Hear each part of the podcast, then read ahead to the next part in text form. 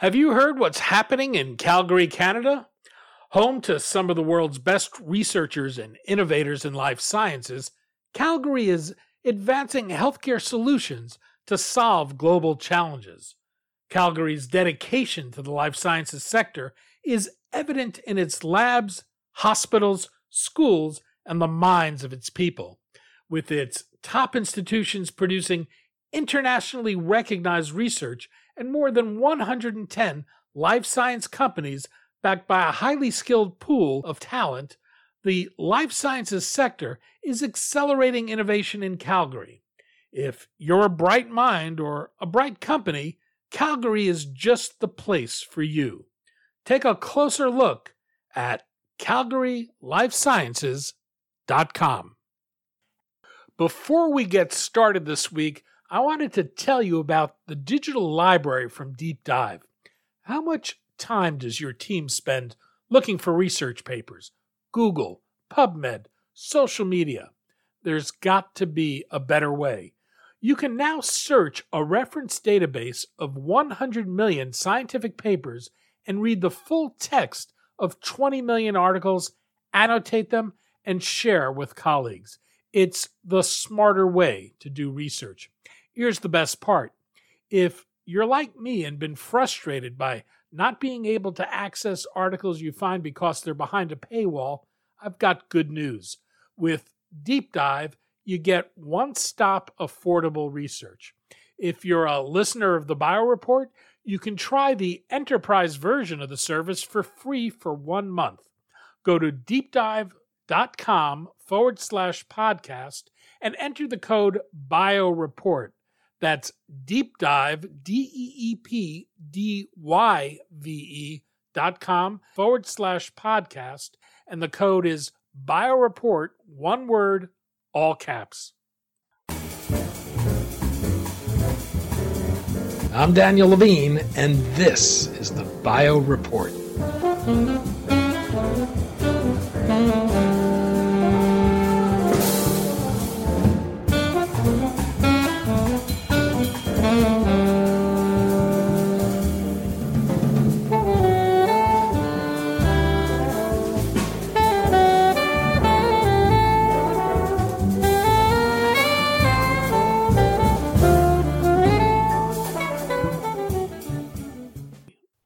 The World Health Organization estimates that 270 million people worldwide suffer from chronic hepatitis B virus infections, making it a global epidemic that affects more than twice the number of people with hepatitis C or HIV combined. HBV is a leading cause of chronic liver disease and the need for liver transplantation, with up to 1 million people worldwide dying from HBV related causes each year. While current treatments reduce the viral load, they don't eliminate it. Assembly Bio is developing a pipeline of therapies aimed at curing HBV. We spoke to John McHutchison, president and CEO of Assembly Bio, about HBV, the company's efforts to develop a new class of drugs to treat the condition, and what he's learned from his work at Gilead successfully developing and commercializing therapies for HCV. A note for listeners as we were preparing to publish this episode, Assembly Bio announced plans to discontinue development of its phase 2 candidate ABI-H2158 because of safety concerns. The company said it will focus on advancing ongoing triple combination studies, and earlier pipeline candidates.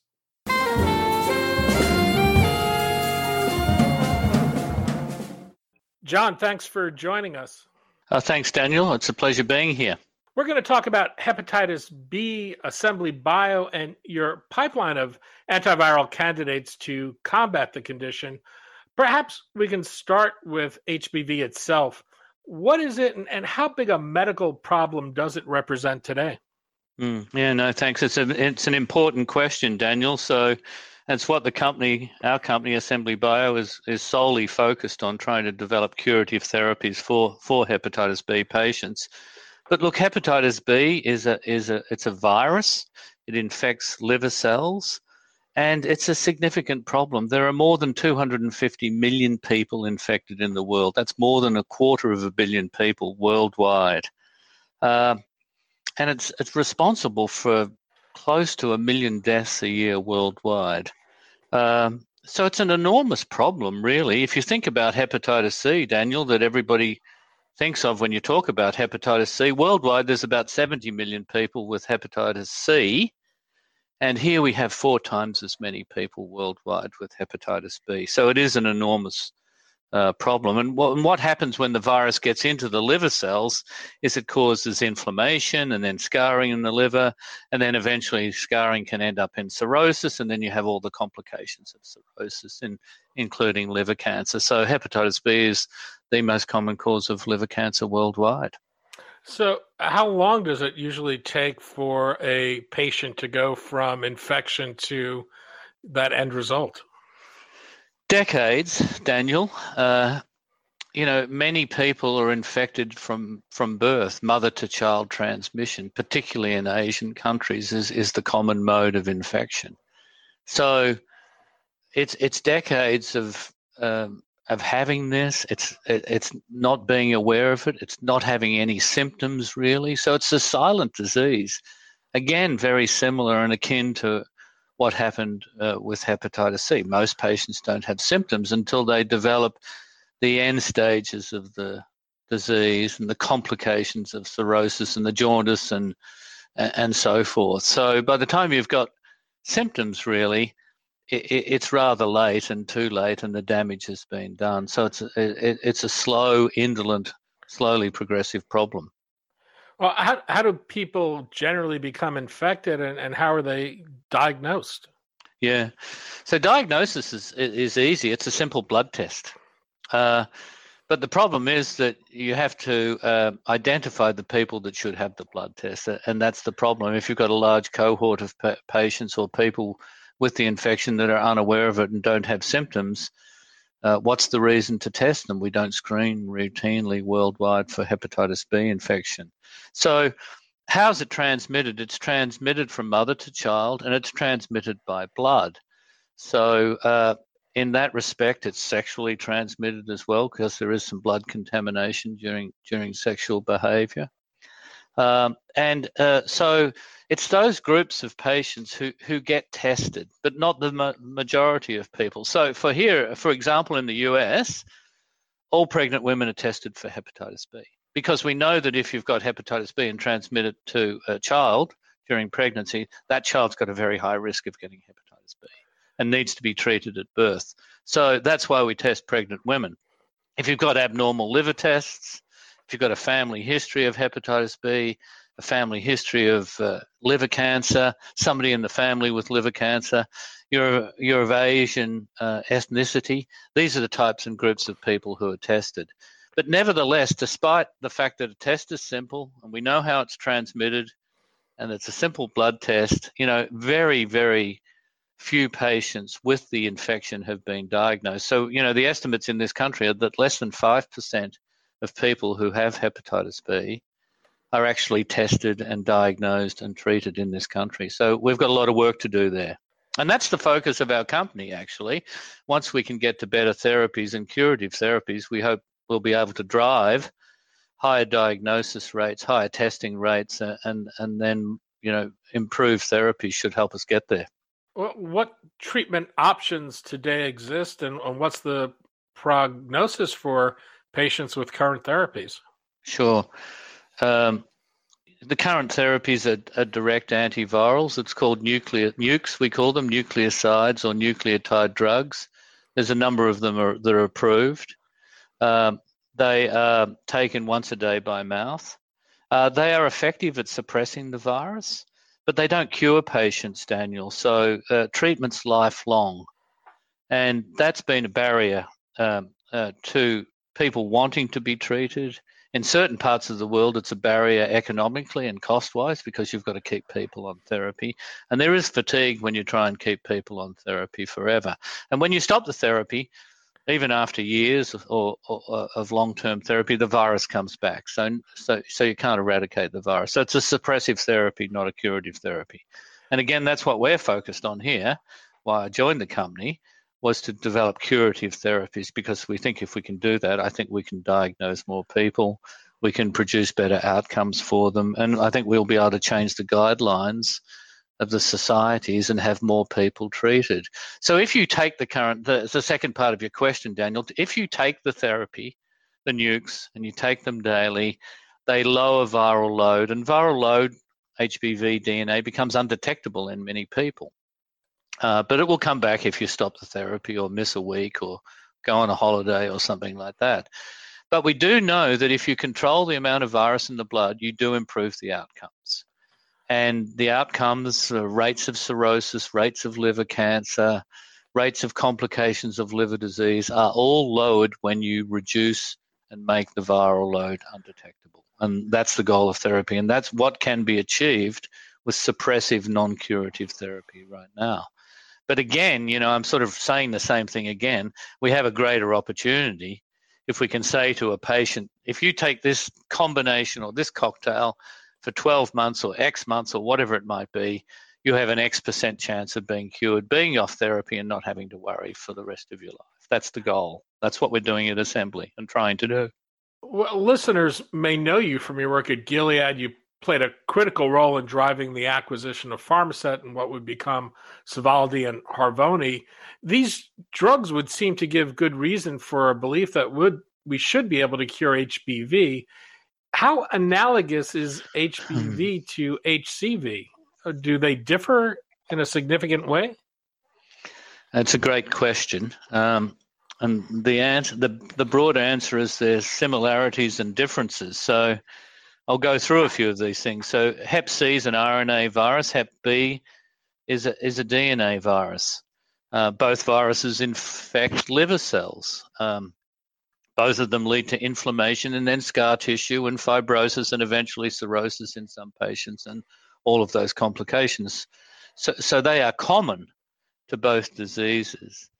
Uh, hepatitis B is a DNA virus, so it does actually form a mini chromosome in the nucleus, and, and that's a bit more difficult and problematic to get rid of that to cure people, whereas hepatitis C doesn't doesn't do that. But I I believe we will cure patients with hepatitis B, and I want to outline another similarity between the two diseases in the past that gives me belief that our company and others working in the field will be able to do this. So if you gave interferon, which is a an injection once a week with lots of side effects, if you gave that for a year to to people with hepatitis C, which we did in the past in decades gone by, we cured about 8% of people, Dan.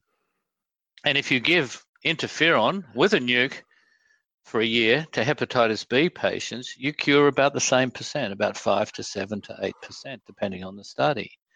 So that that's that's an observation right there that there's some similarities, and we can cure a minority of patients, and therefore I believe we'll be able to cure hepatitis B. What have we learned from addressing hepatitis C that informs your approach, if anything, to hmm. hepatitis mm. B? Yeah. So, um, look for hepatitis C and and also for HIV. We, we we know that the principles of being able to cure hepatitis C or control HIV, which was very important for people with HIV, was that you need multiple drugs. They need to be very potent. They need to be safe because you're giving them to lots of people.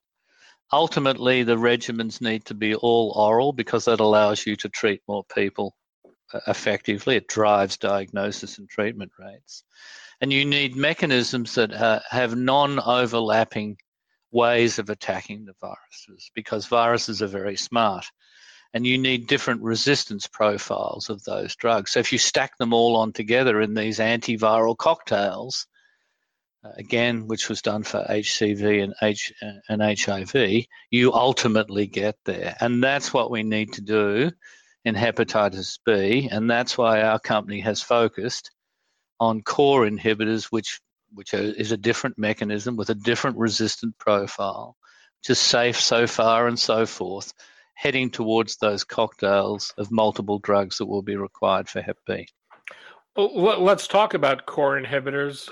This targets multiple points in the viral replication cycle. What exactly are core inhibitors and, and how do they work? Sure. Um, so we call them core inhibitors. Some other uh, people call them capsid inhibitors. But the hepatitis B core protein is essential for the life cycle of hepatitis B. And our drugs, our core inhibitors, of which we have three in the clinic, um, and we just announced another one today, preclinically, have two distinct mechanisms of action that are separate and they work upstream in the viral life cycle from the nukes or the current standard of care. So they're the first things that I would say. So, so if you if if you if you the listeners can imagine a liver cell within the nucleus of that liver cell, there's this mini chromosome of hepatitis B or CCC DNA, we call it, and that's pumping out these transcripts, including RNA, and that RNA goes into the cytoplasm, and then it's coated or encapsulated with with with a, an envelope, and that envelope is made of the core proteins. Uh, so by giving our core uh, inhibitors, we're blocking that encapsulation or that encapsidation, and then we're preventing the RNA from being converted to DNA, and then the DNA from being further packaged and then extruded from the cell to go on and infect another cell. So that's the first mechanism, and what we call the antiviral mechanism. And then importantly, the second mechanism is that um, when a hepatitis B virus particle comes along to infect an, a new liver cell, which is happening all the time, uh, the the coating of the virus melts when it uh, hits the cytoplasm of the cell, and then the DNA gets into the cell, and then it goes into the nucleus to be again converted into this mini chromosome or CCC DNA. And we know that our core inhibitors block that formation of new CCC DNA. So we're working upstream when new virus comes into the cell to block the formation of new CCC DNA, and then we're blocking the encapsulation before that virus is converting RNA to DNA to be extruded from the cell. So two important mechanisms which are complementary, upstream and separate from standard of care. So by giving our core inhibitors, we think we're blocking three steps in viral replication rather than just one with the current standard of care. Well, how does this differ from what current standard of care is doing? What, where is current standard of care attacking the virus? So, the current standard of care uh, is reverse transcription. So, that is when the RNA is encapsulated within the virus, within the cytoplasm, the reverse transcriptase moves the RNA, turns the RNA into DNA. And then that DNA is further sent out and extruded from the cell. So that's what the current standard of care are doing. So when we give our core inhibitors with the current standard of care, we show greater reductions in DNA, greater reductions in RNA than you see just with the reverse transcriptase inhibitors or the nukes or the current standard of care. So we've already shown in our clinical trials with our lead uh, clinical compounds that that's what we're doing as well. And you certainly seem to be focused on combination therapies. What's the reason for that? Why why are combination therapies so essential in treating a disease like HBV? Yeah, look, I think it's just uh, just as I said before. It's very important that we will. Uh, these viruses are turning over every few hours, and viruses are designed to escape a, a mechanism of a particular drug or a particular uh, attack. So, uh, as it was for HCV, as it was for HIV, we need to attack multiple different parts of the virus viral life cycle to, to be able to then completely suppress all evidence of the virus, get rid of all the CCC DNA that I've talked to you and described about today, and then at some period of time withdraw therapy, and hopefully the patient won't relapse and the virus won't come back. And that's got to be the goal. And that's one of our strategies as well. Your most advanced programs is a triple combination trial with a drug you developed, vebicorvir. What is that, and what are the studies trying to show? Yeah. So vebicorvir is our first core inhibitor. It's our most studied um, and lead compound. Uh, we have the largest safety database on that. We know it's safe. We know it affects DNA and RNA greater than core inhibitors. Um, and uh, we have our most data on that. So we're pleased with what we've done on that in the last two years. We are working on more potent core inhibitors, which we can talk about a little bit later. But that's one of our goals, of course, is to develop the most potent core inhibitors in the class. That that is what we will ultimately want to do, and what we are doing right now. Uh, but what we're doing in those triple combination studies is we're looking at the additional mechanism. So we've got a core inhibitor and a nuke and in one of those studies, we're looking at adding in an siRNA as well.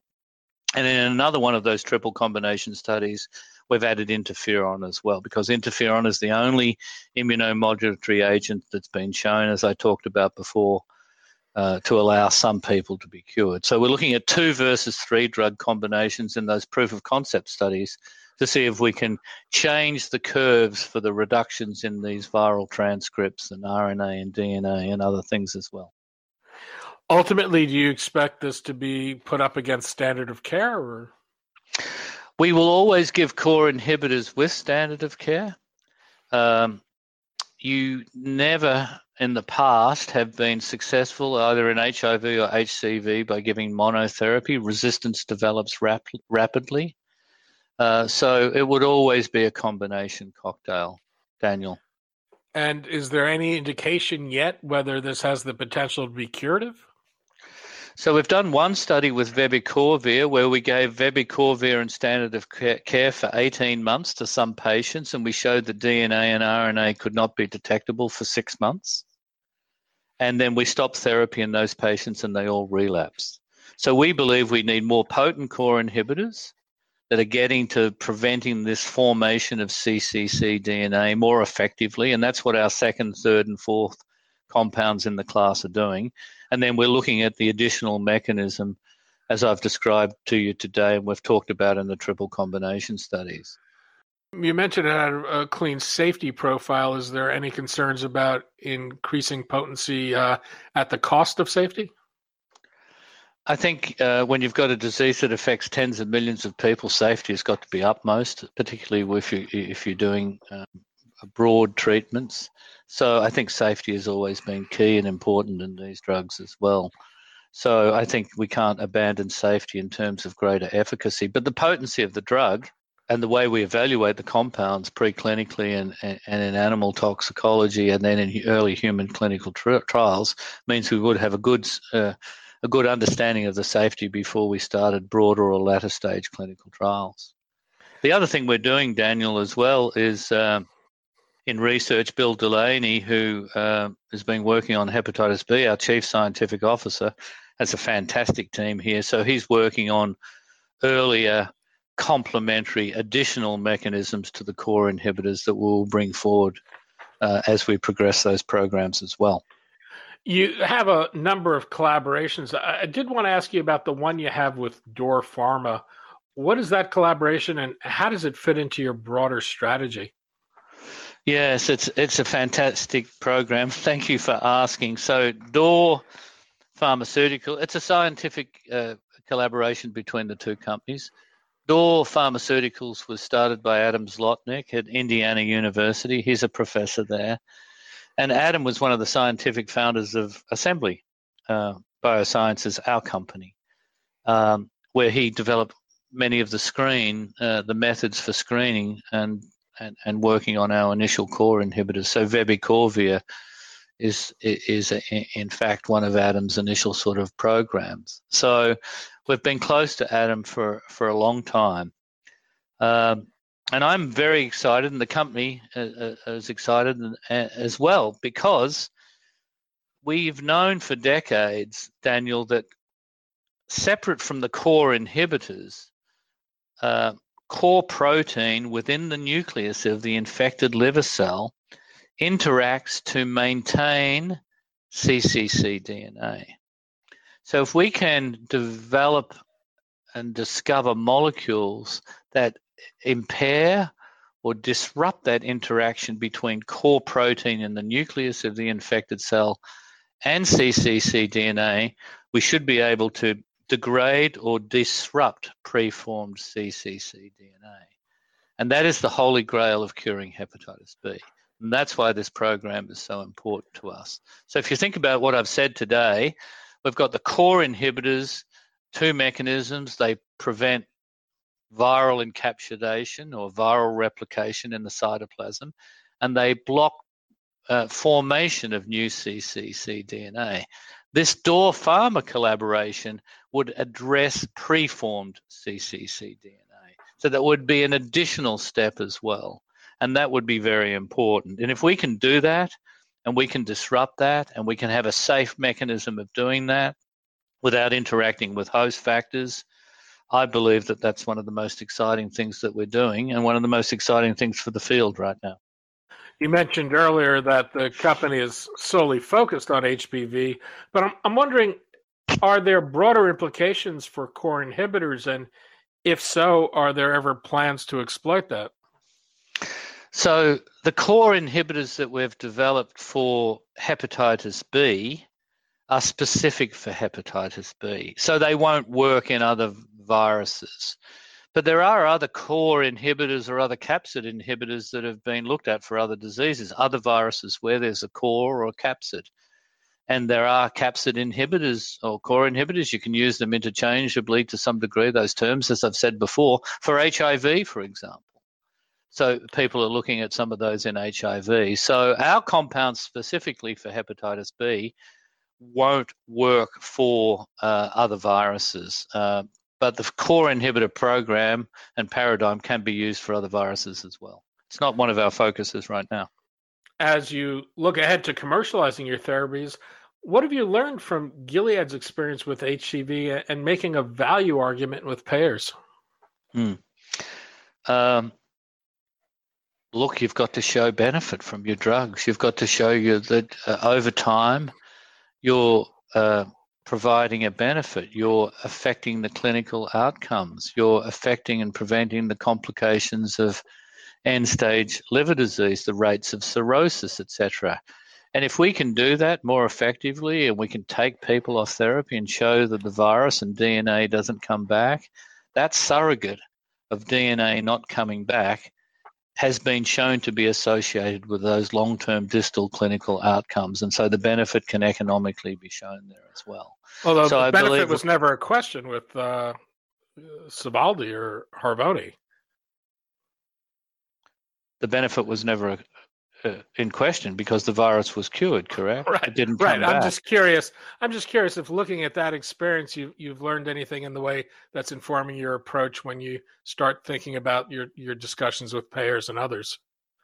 Oh, sure. Yeah. I mean, we have to link our data in terms of the virus not coming back. If we can create the curative therapies that our company at Assembly is focused on trying to do, if we can do that and show that we can stop therapy and the virus doesn't come back for a regulatory uh, uh, period of time, an acceptable period of time for a regulatory approval, we have to link that lack of virus to long term distal benefits. And that was done in hepatitis C, and we would plan to do the same in hepatitis B as well. So there is some similarity there. John McHutchison, President and CEO of Assembly Bio. John, thanks so much for your time today. Thank you, Daniel. I appreciate it.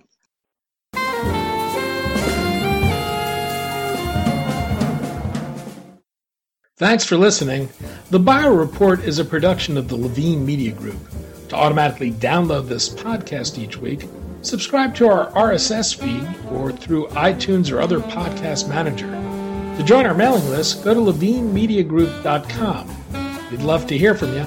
If you want to drop us a line or are interested in sponsoring this podcast, send email to danny at levinemediagroup.com. Special thanks to Jonah Levine, who composed our theme music, and the Jonah Levine Collective, which performs it.